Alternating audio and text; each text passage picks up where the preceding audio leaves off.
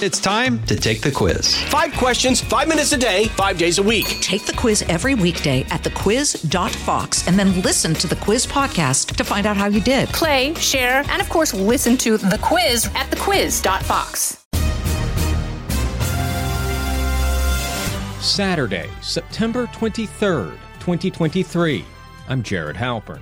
The House is frozen, with Republicans unable to pass spending bills despite a fast approaching government shutdown. We've certainly seen gridlock, uh, but not quite where it's gridlock among one party, in this case, the Republicans. I'm Ryan Schmelz. Democrats are hoping to keep the bluegrass state blue, but Republicans are hoping to remind them that Kentucky is a red state. How could the Kentucky gubernatorial election impact 2024? The polls suggest that Andy Beshear has been able to maintain his popularity with voters who are not Democrats, with voters who even tend to prefer Republicans. This is the Fox News Rundown from Washington.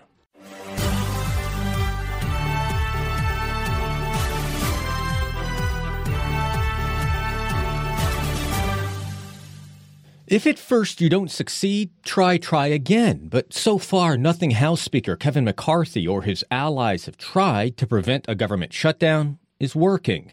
It's been so chaotic that even procedural votes on usually popular bipartisan legislation have failed. And by Thursday, the paralysis was so severe, members were sent home, told votes are unlikely on anything before early next week. That, of course, will leave lawmakers scant time to pass a spending bill, short term or long term, before a government shutdown is triggered at the strike of midnight on Sunday, October 1st. Even our senior Capitol Hill correspondent, Chad Pergram, who has covered his share of shutdowns and spending fights, says the current level of frustration is especially high. Well, we've certainly seen gridlock, uh, but not quite where it's gridlock among one party, in this case, the Republicans. I will say when we had the government shutdown in 2018, 2019, the longest government shutdown in American history, 35 days, that it started with a Republican Senate, a Republican House, and a Republican president. And of course, Democrats had gotten the, the House after that, and so it flipped, you know, just after Christmas. It, it started uh, in late 2018. So Republicans, some people have pointed out, shut themselves down in that case because they couldn't come to their own agreement. Uh, here you have Republicans in the House who they have this majority, razor thin. As I always say, it's about the math, but they don't have enough votes to be able to pass their own bills. You have about 200 Republicans in the House who are willing to go along with most things that Kevin McCarthy is willing to do. But you have this group of about 5 to 20, depending on the day, of political arsonists. Uh, and this is the term that Kevin McCarthy, the Speaker, said the other day. They just want to burn the building down. They're not going to be for anything. And so, what happened the past couple of days, they tried twice, three times really, uh, to bring up their own defense bill. They, they short circuited the first time uh, about a week or so ago. And then twice, there's a procedural vote you have to get through uh, to even put the bill on the floor to begin debate on that. And that failed twice, which is almost unheard of because that's, that's a, the majority losing control of the floor. And, you know, that never happened under Nancy Pelosi. It never happened under John Boehner. It never happened under Paul Ryan. It happened only a couple of times under Newt Gingrich as Speaker and also under Dennis Hastert. So to have this happen twice in a matter of three days is extraordinary. And, and just to give you a sense of how uh, shaky things were up here, so the, the, the, that procedural vote failed. McCarthy seemed very much like a, a beaten man, but says, okay, we're going to try. There were meetings in his offices. They sent everybody home. And then about an hour later, and we're talking about sending people home until Tuesday. So people are getting on planes. You have mm-hmm. Yom Kippur, the, the Jewish holidays coming up, Sunday sundown to Monday sundown. And then they say, oh, no, maybe we won't send everybody home. We want people to come back within an hour. And so even the, you know, the, you know, the fragility of the decision-making process here on Capitol Hill has not been good. You, I want to go back to that quote you said from McCarthy, where he accused members in his own conference of trying to burn the place down. Mm-hmm. That's language usually that is said about the other party by the other party, right? I mean, you hear yes. the White House and, and Democrats say that these MAGA extremists just want to burn the, the, the, the Capitol to the ground, burn the government to the ground. Unusual to hear that from the Speaker of the House talking about members of his own party, isn't it? Well, it shows you the level of frustration that Kevin McCarthy has with these folks. Uh, he has tried now to negotiate in good faith. He doesn't feel that some of the members have been truthful with him. Uh, he has problems in the numbers, the math, because Steve Scalise, the majority leader, has been out because he has cancer and mm-hmm. is receiving treatment. Uh, Anna Paulina Luna, a Republican from Florida, who, based on what she said publicly, would probably be with the group of the quote arsonists, quote unquote. Uh, she just had a baby but said she would come back to vote no. So maybe having her away actually helps McCarthy. Uh, you know, but but that's where there was a lot of debate about how to approach this weekend. Would they be in voting? Well, they don't have anything to vote on. They can't pass anything. So what they decided to do in this, they think, and I'll underscore that again, they think this will satisfy some conservatives, is to show work on four of the individual spending bills and, and they're going to consider them in the Rules Committee and, and try to get this ready to go come next week. Now, whether or not those things can pass anybody is anybody's guess.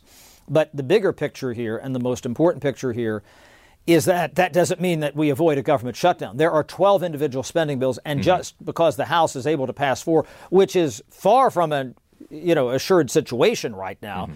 we don't know. Here's the other problem that people haven't alluded to. I mean, you know, McCarthy saw this train coming. And so he, he thought he would be able to get people to buy in because of uh, do an interim spending bill with the promise that they would get these bills done during the fall. Maybe this was the wink and the nod. Maybe announcing an impeachment inquiry would help.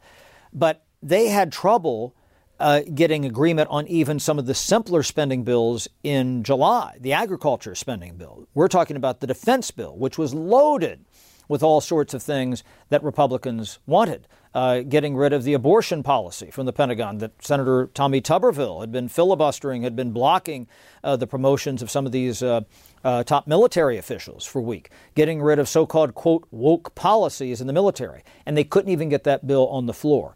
Um, but to also show you just how uh, you know shaky the ground has been here for Kevin McCarthy is that uh, last weekend on Sunday I got word that they had a plan for a bill that would keep the government open, would actually cut some spending on a temporary basis, and bolster the border.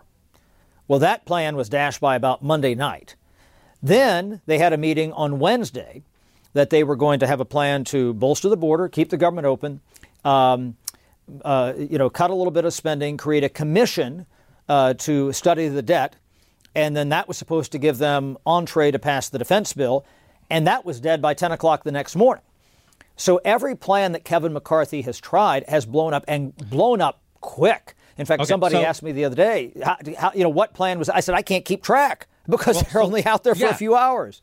And let's talk about that. Let's say that even let's say that, that one of these plans eventually gets over the finish line, right? And yes. it does so with only Republican votes because these are not going to be uh, you know, CRs that, that are approved by Democrats. The Senate then changes it to something that probably is much more bipartisan, drops mm-hmm. the immigration stuff, adds funding for you, whatever, right? It goes back to the House. At that point, Kevin McCarthy is going to have to rely on votes from Democrats to keep the government open. Can he do that and also keep his job as Speaker of the House? The irony here is that if you want to avert a government shutdown by next weekend, there are the votes to do that in the House and the Senate. You can probably yes. get a coalition of 65 to 70 plus Democrats and Republicans in the Senate to do that. And then um, probably a neighborhood of 275 to 300 votes in the House, bipartisan. Mm-hmm. Yeah. But once as once Kevin McCarthy goes down that road and we get to next weekend and there is a shutdown, or they're trying to get this done before the shutdown, or the shutdown happens over the weekend but not before Monday morning or something like that. Once he pulls that trigger, Matt Gaetz, although he's not said this, and I really challenged Matt Gaetz about this the other day, the Republican from Florida, would you in fact introduce that motion to vacate? In other words, demand mm-hmm. a new speaker's election in the middle of the Congress. And he said the following That's the point, Chad. Use my name, mind you. we didn't write that resolution to put it up on a shelf somewhere just to admire it. So he's ready to go. I will say, right, he didn't but, say anything about putting it on a changing table in the men's restroom on right, the first floor right. of the Capitol, where somebody actually found a copy of the resolution. I don't know if that's the shelf he's talking about, but maybe yeah. it is. Uh, not exactly a shell. That's pretty small. Um, but um, um, that's I mean, so generally that's the, where, yeah. But that's the, the the challenge, right? Because if you're Kevin McCarthy and you know that vote's going to happen. Um, listen, we should bear in mind here and make clear that Kevin McCarthy still has an awful lot of support amongst Republicans, right? By and large, House Republicans support Kevin McCarthy. If there were a vote uh, to vacate, uh, those yes votes from Republicans would, would be small. The question is how do Democrats then handle it, right? Do they want to force a new speaker's election or do they maybe find some deals to be made with Kevin McCarthy to say, listen, we'll either not show up to the vote, we'll vote present, whatever, you know, to, to kind of keep him in in office, uh, but it means maybe their terms to a CR. Kevin McCarthy, you know, faces this problem, and Hakeem Jeffries has been very um, stealth. I would say he's been pretty cagey about it too. Yeah. Yes, and, and in fact, I've been to two press conferences in the past several weeks where Hakeem Jeffries has been asked this question, and he has said, "Well, we've not even thought about that." Now, I I really find that hard to believe. That They're the only people not that. thinking about it. yes, exactly. But the bottom line is is that yes, there could be some sort of a deal that could be made. Don Beyer, I think we've talked about this. The Democrat mm-hmm. from Virginia said he thought that he might actually you know, vote to keep the speaker. Now, now, now, I, I want to. This is going to be in the weeds, but it's really important, Jared. The parliamentary mechanics, and this is why Kevin McCarthy probably survives. It's about the math again. There's strength in numbers. As I said earlier, there's 200 some odd Republicans who are going to support him no matter mm-hmm. what. Yeah. So you know they they are you know outgunning the other side by a lot, five to 20 maybe, depending on the day or the mood. So the first, so let's say Gaetz introduces his motion. You would have somebody who is a McCarthy loyalist who would then stand up on the House floor and say, "I move to table this resolution or mm-hmm. move to refer it to committee." Now, this is an effort to euthanize that resolution. Mm-hmm. So that secondary motion that is made is what they actually vote on, and the chances, because of the numbers I just stated, are very high that the secondary motion prevails. So, in other words, they set it aside, they move it to committee, whatever. So, you never actually vote on the v- motion to vacate.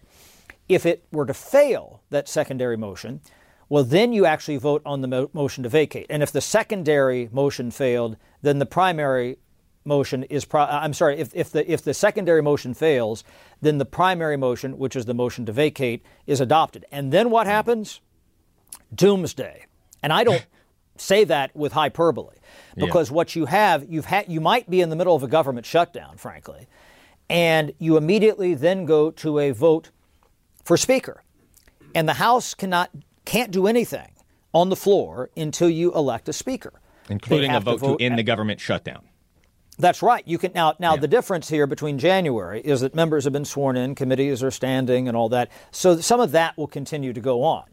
But in terms of what would happen on the floor, including possibly reopening the government if, God forbid, that scenario would unfold in the middle of a government shutdown.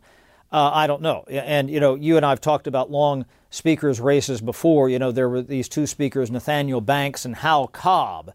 Um, Howell mm. Cobb had a, a two week speakers race in 1849. And then in 1855, dragging into 1856, you had Nathaniel Banks and that was the longest speaker's race in history. It took two months and 163 ballots.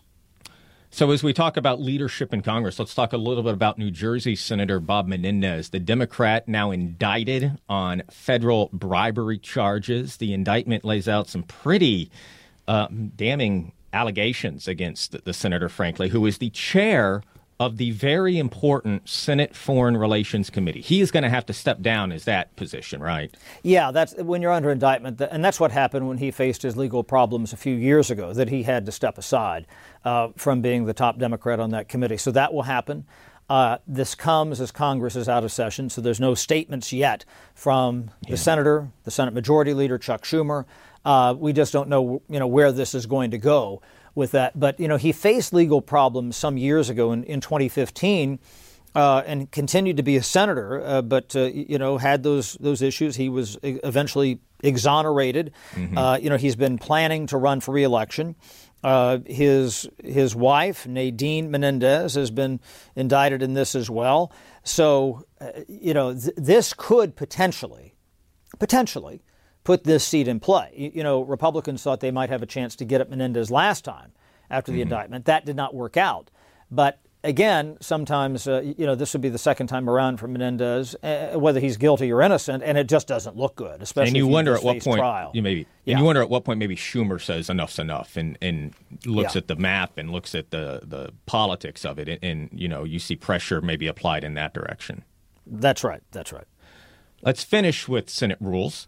um, everybody on Capitol Hill seems to be a uh, the fashion police as of late, Chad, because of uh, a relaxing of the uh, dress code for senators. Um, I know a lot's been made about John Fetterman and his casual attire. It's what he wore as lieutenant governor, by the way, of Pennsylvania. This sort of hoodie and, and cargo shorts look is not new for him. It's what he has uh, long worn as he's held uh, uh, elected office, but um, at least most Republicans seem pretty upset that this is not being uh, enforced. Uh, the, the shirt and tie and suit and all of that, the business attire is not being enforced. Um, how big a deal is this in the U.S. Senate? Well, the fact that this happened about a week ago and the fact that we're still talking about it tells you a lot. Um, and, and the fact that this story has broken through more than impeachment next to the possibility of government shutdown about what people are supposed to wear. Now, what's interesting, you said the rule. There is no rule in the Senate about what you're supposed to wear. That's true. It's implied. But what happened is that over time there became, and this is kind of how the Senate rolls to start with, Jared, here, there's a lot of folkways and customs that aren't written down anywhere. This is just kind of how you do things up there.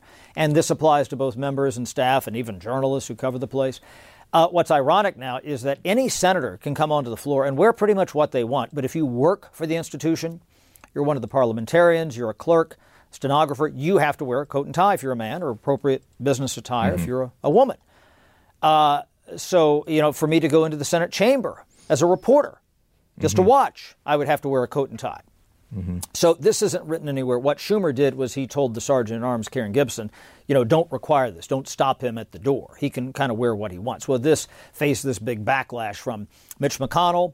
Said he opposed this idea. Said we shouldn't be wearing jeans. Uh, there's a lot of people who. Uh, kind of made light of this, and there was a, a, a large coalition of most Republicans in the Senate who wrote uh, to Schumer, who said, uh, We think that this should not be uh, the policy. Uh, Joe Manchin, the Democrat from West Virginia, alluded to the fact that he's going to have a resolution uh, on this issue uh, to maybe you know formalize the dress code. Sherrod Brown, the Democrat from Ohio, the same thing, uh, supports uh, you know having a coat and tie, and, and it, it kind of speaks to just, just the whole issue of decorum up here. yeah. That I this will is a say professional this. place. Yes. You mentioned that most Republicans signed this letter.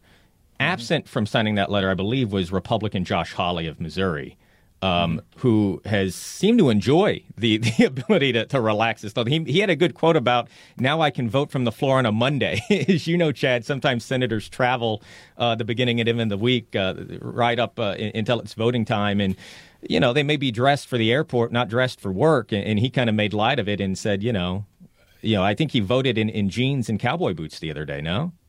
Yeah, and you've had senators do this for years. Uh, there's different levels of enforcement. You know, there's even a constitutional issue about this. You know, uh, the Constitution says that the House and Senate can make their own rules. Well, they can, but as I say, there's not a rule here that anybody's aware of. Uh, but what is more applicable here is Article 1, Section 6 of the Constitution, which talks about the speech or debate clause, which says you can't inhibit a member in their congressional activities. In other words, and this is mainly to try, you know, Hmm. So in you the old can't days, say well, that he is prohibited from voting as a United States senator because right. of how he is dressed. And customarily, what senators have done, if there's a vote called and they're coming from the gym, or they've just gotten off a plane, or they literally came in in a rainstorm, I've seen them come in in overcoats and turn around. They, they stand at the back of the chamber, they get the attention of the clerk, they give a thumbs up, thumbs down, and then they leave. And so they don't. But but most of them, when it's come to actually speaking on the floor, or something like that, they, you know, they, they wear appropriate attire, or if they're going to preside. Now, Senator Fetterman was seen presiding in you know these togs that he's kind of popularized here on Capitol Hill. And do you know what Senator Fetterman said? He said if Republicans don't shut down the government, he promises to wear a suit. We'll see if that's so that enough. might be the bargaining chip here that we haven't talked about yet. that's it.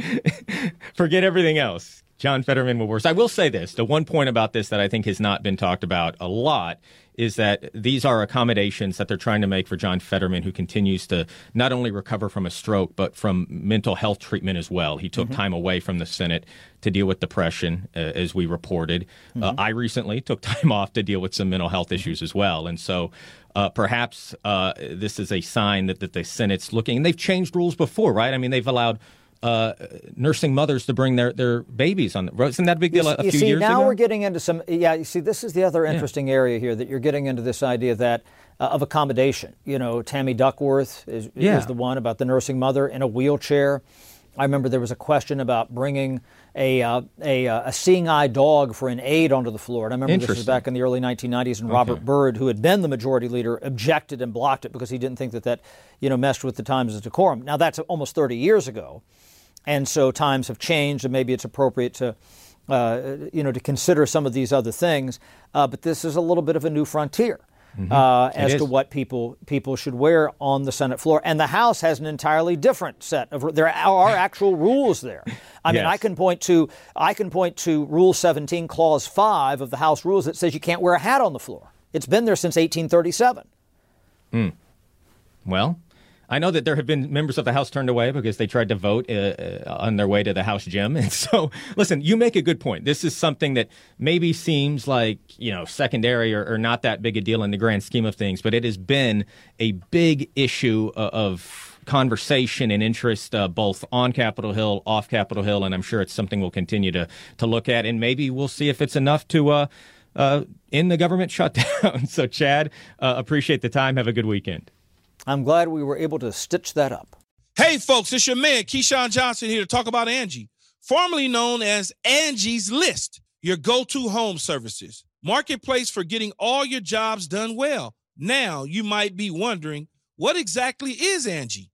Well, let me tell you, it's the nation's largest home services marketplace, connecting over 150 million homeowners with skilled professionals to tackle any project, big or small. As a homeowner myself, I always have things I want to work on for my house, whether it's general home renovations or fun projects like putting in a pool. With over 200,000 pros in their network, Angie makes it a breeze to research, compare, and hire pros, ensuring every job is done well. Whether you're fixing a leaky faucet or planning a full kitchen renovation, Angie's got your back. And get this, folks. Angie's pros aren't just any old contractors. They're your neighbors, often running small businesses right in your community. Plus, they've been rated and reviewed by others in your area. So you know you're getting quality service. So why stress over home projects when you can turn to Angie? From finding the best price to scheduling a pro at your convenience, Angie's got you covered every step of the way. So get started today at Angie.com. That's Angie.com or download the app today to get started on getting all your jobs done. That's Angie, your trusted ally in home services.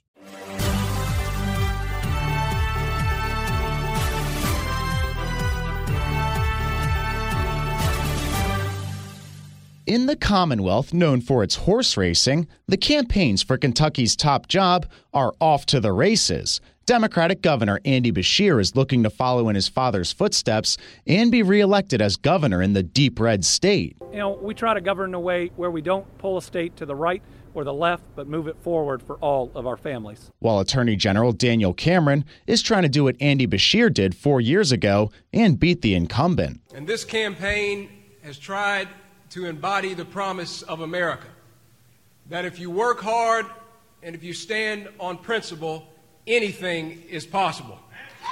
The race has become the most closely watched election during an off election year, as nationally, both political parties are trying to get their horse across the finish line and build momentum heading into 2024. And the biggest difference uh, with this governor's election compared to the one four years ago is that uh, Democrat Andy Beshear goes into it as the incumbent.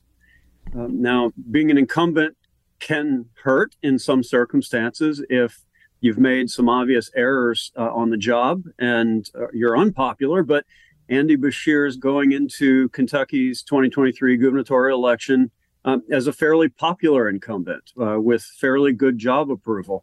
Um, voters uh, even voters who normally don't prefer the party of the governor uh, tend to be hesitant about changing horses in midstream, as they say. Uh, and so, you know, and Andy Beshear has the the advantage of inertia, has the advantage of the fact that voters prefer not to rock the boat when they're content. And if we're looking at history, he's got it on his side as of right now because last midterm election, we only saw one governor incumbent lose the entire midterm election cycle. So certainly he has that incumbency advantage, and history backs it up as of right now. Most of the political science evidence suggests that the advantage incumbents have has been declining. More and more voters are committed partisans, whether they admit it or not, and they tend to vote fairly consistently for their party, regardless of job performance of either the people on their side or the other side. Um, but this idea that voters are, are hyper partisan has been overblown. Um, most states, including Kentucky, uh, still have a fair number of voters who can go either way, swing voters uh, willing to vote for either party, and they respond to job performance. Um, the polls suggest that Andy Beshear has been able to maintain his popularity with voters who are not Democrats, with voters who even tend to prefer Republicans. Um, one uh, fact from the polling in Kentucky's governor's election really jumps out and it's that many uh, people who dislike Joe Biden, who disapprove of Democratic President Joe Biden, are still saying that they're likely to vote for Democratic Governor Andy Beshear. These are clearly not Republican partisans answering those polls. And this wouldn't be abnormal for Kentucky either, because yes, while it is a red state and it has voted for the Republican presidential candidate for multiple elections now, this is a state that has traditionally not been afraid to elect Democrats in the state, including Beshear's father, who was a two term Democratic governor not too long ago. Unlike the states of the Deep South, which moved fairly swiftly from the Democratic Party to the Republican Party, Kentucky's transition has been slower and more gradual. Um, Kentucky had a Republican Party, a Republican Party with some strength, at, at a time when the Deep South had none to speak of, uh, the, where, where they were totally dominated by the Democrats as the solid South. Um, in part because Kentucky already had an established Republican Party, uh, you didn't see Southern white voters pull the massive shift uh, that they did in the South toward the Reagan Bush Republican Party in the 80s and afterward. Um, Kentucky voted for Beshear's father not once but twice. Uh, he ran for reelection with popularity comparable to uh, his son's now, uh, and uh, he stayed popular as he left office. Uh, indeed, the, the popularity of Beshear the elder uh, is partly what helped the younger Beshear, the current governor, um, you know, exploit that name brand recognition and win in a state that had been tilting Republican.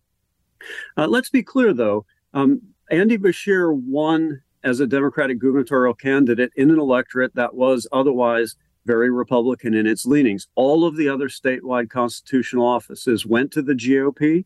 The Republicans have continually increased their share of the General Assembly such that they have supermajorities in both the state Senate and the state House. If Andy Beshear wins reelection as governor, he's doing so on about the most hostile terrain you could imagine a Democratic governor succeeding on. And you give us a perfect transition there because the year that Andy Beshear was elected governor, like you just mentioned, top to bottom in the other statewide races, Republicans had just about a sweep there. And one of those uh, people who was able to flip a seat in Kentucky was uh, the attorney general election, where Daniel Cameron won that race and replaced Beshear as the state attorney general. Now we find ourselves four years later with Daniel Cameron and Andy Beshear in kind of the reverse situation where Andy Beshear was the attorney general defeating an incumbent uh, governor. Now he's the governor facing the attorney general as the incumbent. So it's kind of the, the reverse scenario here. Yeah. After Beshear won, um, a lot of observers wanted to write it off as being a feature of the governor that he, he beat, that he replaced. Um, as as one local columnist put it, uh, the outgoing governor was a jerk. Um, and as a political scientist, I fought against that explanation at the time. Voters are not as shallow as we treat them. They don't vote primarily based on personalities. Uh, they had they, there were good reasons why voters uh, might have rejected the outgoing Republican and replaced him with Andy Beshear. Um, one good thing about Beshear's strength now, from my perspective, is that he's laying to rest the idea that his success four years ago uh, could be reduced entirely to personality, the personality of the last governor. Even if he loses, it's going to be a close loss, um, and, and he may well win. And that will just show that you know Kentucky voters are more complicated than uh, than than the sort of shallow analysis tends to uh, treat them as being. Right, and I think when we look at this race too, you know, you could probably make the argument, and I think candidate quality was a major liability. A lot of political analysts will tell you that for Republicans during last year's midterm elections. Now, you could probably make the argument that both candidates in this case are pretty strong candidates with their backgrounds and who they are. You know, uh, Cameron has had this, I think, Im- impressive ability to be popular with with you know having a background with Mitch McConnell, but also being able to get the endorsement of Donald Trump and have a very strong endorsement from uh, former President Trump. And like I just mentioned, you could argue that these two candidates are strong. Is that kind of the sentiment that you feel as well that these are strong candidates for both parties here? As political scientists rate candidates, yes, Kentucky's two gubernatorial contenders are strong candidates. Uh, Daniel Cameron brings real advantages to the race. One foot in the McConnell camp, one foot in the Trump camp. He's got you know Trump supporting him visibly. He's got the McConnell machine supporting him practically. Um, he's he's young. He's got a good upbeat style that's kind of reminiscent of Ronald Reagan's "Morning in America" approach to campaigning. Um, Cameron's not losing primarily because of weaknesses on Cameron's side.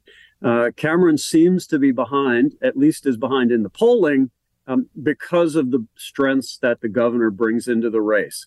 Uh, he was the face of government efforts to help uh, t- with two tragedies. We had uh, flooding in eastern Kentucky, tornadoes in western Kentucky, and as governor, Andy Beshear was the face of reconstruction efforts in those two places. The polls suggest that he's stronger than other Democrats have been in both those uh, ends of the state, eastern and western Kentucky, places where Cameron would have had to ring up uh, really lopsided victories to counterbalance the more democratic and more urban center of the state.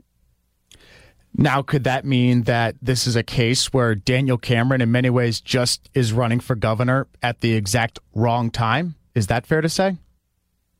I, put it a different way. Um, Andy Beshear had a lot of the things that candidates cannot control break in his favor going into this election. Uh, w- one of the things favoring the Democrat uh, in 2023 is that it's 2023 and we don't have a presidential election. We don't even have congressional elections going on. Uh, the fact we have an off year election makes it easier for a Democrat to make our gubernatorial election about more state and local issues, less about the big national controversies where Kentucky voters tend to be more conservative. And what kind of issues are are playing out in this race? Is abortion having the same effect here that it may be having in some of the other races across the country? Uh, are there some more hyper local issues like the pension situation that was a major factor when Beshear was running against Matt Bevin four years ago? What are some of the major issues that are, are facing these two uh, that that both of them are really heavily campaigning on? Abortion is no good as an issue for Republicans right now. You know, the Kentucky passed a, a trigger law, as it's called, a set of abortion restrictions that would be triggered only if the U.S. Supreme Court threw out Roe v. Wade. And, you know, when the legislature voted for that trigger law, nobody really thought the Supreme Court was likely to, to throw out the entirety of Roe v. Wade. So it was really more of a, a theoretical position taking or symbolic vote to pass that trigger law than it was you know, a, a practical set of abortion regulations. Lo and behold, uh, a conservative majority on the U.S. Supreme Court does indeed throw out Roe v. Wade, and all of a sudden, Kentucky's got some of the strictest abortion regulations in the country. Now, this may be a fairly conservative electorate. They may be on balance against abortion as it used to exist, you know, uh, under the 1970s uh, Supreme Court rulings but not even Kentucky's electorate seems to be as conservative as the abortion laws we have in place now. It's the Democratic candidate who's been able to explore, exploit the abortion issue in our gubernatorial election, holding up the Republican challenger as uh, a supporter of these very strict abortion regulations that don't seem to have statewide support. We have good evidence that the current laws are a, a bit too strict for the, taste of the swing voter, and that Kentuckians recently rejected a constitutional amendment that would have locked those abortion regulations in place and tied the hands of the Supreme Court from overturning them. The voters chose not to endorse that uh, anti abortion amendment, which leaves open the possibility the courts might step in and soften the anti abortion regulations we have now. Right, and you really see Beshear trying to hit Cameron on this issue, whether it's his social media accounts or some of the statements he releases, and it looks like he's really trying to galvanize that suburban base that helped him defeat Bevin the first time, just based off what I've observed and how Beshear has been campaigning. So, is that the only thing that Beshear is really campaigning on? I'm sure he's running on his record quite a lot too, but what's the other issue that's kind of standing out to you that might play nationally as well? Interestingly, the number one uh, policy issue that uh, the advertising reportedly has focused on has been crime. Now, because we don't get a, a detailed uh, report on how they're codifying crime as an issue, uh, we don't know what's really being counted uh, as a, as a as crime advertising or criminal justice advertising. With Cameron, he played a role in the controversy over Breonna Taylor, the the tragic Louisville case um, uh, involving, you know, police uh, procedure and and no knock warrants. Uh, and so I know some of the Democratic advertising has gone after Cameron uh, based on his role in the Breonna Taylor investigation, uh, and and that's been a, a source of attack uh, by the Democrats. Now, once Cameron named his running mate, Robby Mills, who had been involved in the attempts at teacher pension reforms. Uh, uh, it revived for the Democrats the teachers' pension issue as a source of campaigning. Uh, they've they've said that by by choosing the running mate he did, Daniel Cameron has indicated that he's anti-teacher in the same way the last Republican governor was. So they're dredging up the the same campaign issues and rhetoric that helped Beshear win in the first place. Uh, so we've got that. Uh, I wouldn't I don't know it's really a pension issue as opposed to a teacher issue, but some way, shape, or form, teacher pensions are lurking now in the campaign. Well, I was going to say ed- education is kind of a unique issue in Kentucky where you don't just have the Republican Democrat divide. I think there's definitely an urban and, and rural divide when it comes to the, the Republican Party there, where, you know, there's a big push for charter schools from some of the suburban Republicans, but then you have a lot of rural Republicans who really campaign against charter schools and take, uh, in, in many ways, sometimes side with Democrats in the state on education issues. So I think it is a unique state in that regard, too the the the longest lasting Republican stronghold in Kentucky is in southeastern Kentucky. Uh, that's an area that's been Republican, mountain Republican area since the Civil War. The Republicans in eastern and especially southeastern Kentucky are not especially conservative, and education policy is just one of the policy issues where we don't see that suburban style conservatism uh, among these Kentucky voters um, it, you know, if we hold an election that's based on bread and butter issues like education, families, uh, those voters aren't especially Republican, and they're willing to consider Democrats. Uh, there's one district in heavily, heavily Republican Eastern Kentucky that just returned a Democrat to the state legislature. It's sort of indicating uh, that that you know it's not only at the gubernatorial level that they'll consider Democrats, uh, depending on what the issues are that they're voting on. And if we could move on to what this means for the country nationally and why we should paying, be paying attention to the Kentucky gubernatorial election. You know, how do you think this could impact 2024? Is there a sign that uh, whether or not Republicans can have a red wave going into next year? Uh, and also, could this mean something for former President Trump as well as President Biden potentially? You know, Kentucky's unique, uh, both because we have a lot of Democrat Democrats who will vote Republican and a lot of Republicans who will vote for Democrats, uh, but also because we're holding this election at a time when the country is not fighting out its ongoing culture war. Um, no matter what happens here, it's unlikely to be replicated uh, next year when the culture war will be raging yet again, and it won't be about state and local Kentucky issues. Now, that being said, a lot of politics is perception, and how people perceive the implications of an election can shape the next election. Consultants are often fighting the last war. Um, if Andy Beshear, a Democrat, manages to win in such a pro Trump state, uh, you better believe that Democrats around the country, especially in uh, states with more of a rural or small town population are going to be looking at Beshear's success and trying to figure out how they can bottle uh, bottle that uh, secret sauce and carry it over to their own their own elections. And when we talk about what this could mean for Beshear, I think it is a lot more than just you know an opportunity to get reelected. You know, uh, Larry Glover, who is the uh, one of the radio hosts for our Fox affiliate there in Lexington, asked me when I was on his show the other day, could you see that rising star designation be a, be anointed to Daniel Cameron if he's able to unseat an incumbent like Andy Beshear? And I, I kind of said I, I, think it would be hard not to have that designation if he's able to pull off a, a win like this in such a high profile race. But I think that also could apply to Andy Beshear, where a lot of Democrats are going to be talking about Andy Beshear if he's able to pull this off. And I think the same could go for Daniel Cameron, right? Kentucky right now is the center ring in the political circus. Uh, all eyes are here because it's the most exciting thing happening right now. And no matter who wins this gubernatorial election, they're going to have a disproportionate national profile. Uh, for Beshear to win in such a red state, people are going to be talking about what's next for him. Um, and uh, and they're you know Democrats are going to try to copy him. If Daniel Cameron wins as a young, upbeat African American Republican, he's going to skyrocket into national prominence as well. Uh, either way, the the winner of this election um, is going to be on the national stage.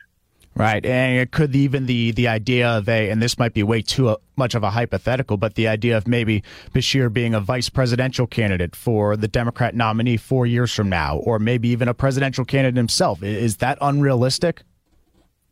Who knows what Andy Beshear wants in terms of his own political career? But uh, national voices were already teasing the idea of Beshear uh, as a presidential candidate back when he was enjoying his popularity during the COVID you know pandemic era uh, before he had won re-election. If if he wins re-election, I expect uh, those those little uh, asides regarding Beshear's national possibilities to to grow, to, for people to start talking about Beshear even more seriously as uh, maybe a vice presidential, maybe a presidential candidate. Uh, he would be a logical place for Joe Biden to look as if he he wins re-election, as he thinks about you know replenishing a, a cabinet for a second term. Um, either way, if Beshear pulls this off, uh, as he so far appears on on track to do, um, it's it's great for any political ambitions he might have in the future. Dr. Stephen Voss, it was great talking Kentucky politics with you a couple years ago. It's still great to do it today. Thank you so much for your time. Thanks for having me on your show, Ron. Tomorrow on the Fox News Rundown from Washington, the Fox Business Network Univision Republican presidential primary debate is this Wednesday. We preview the big night and analyze the latest Fox News power rankings. Plus, a wrap up of Ukrainian President Volodymyr Zelensky's trip to Washington and his effort to get more U.S. aid. I'm Ryan Schmelz. Thank you for listening to the Fox News Rundown from Washington.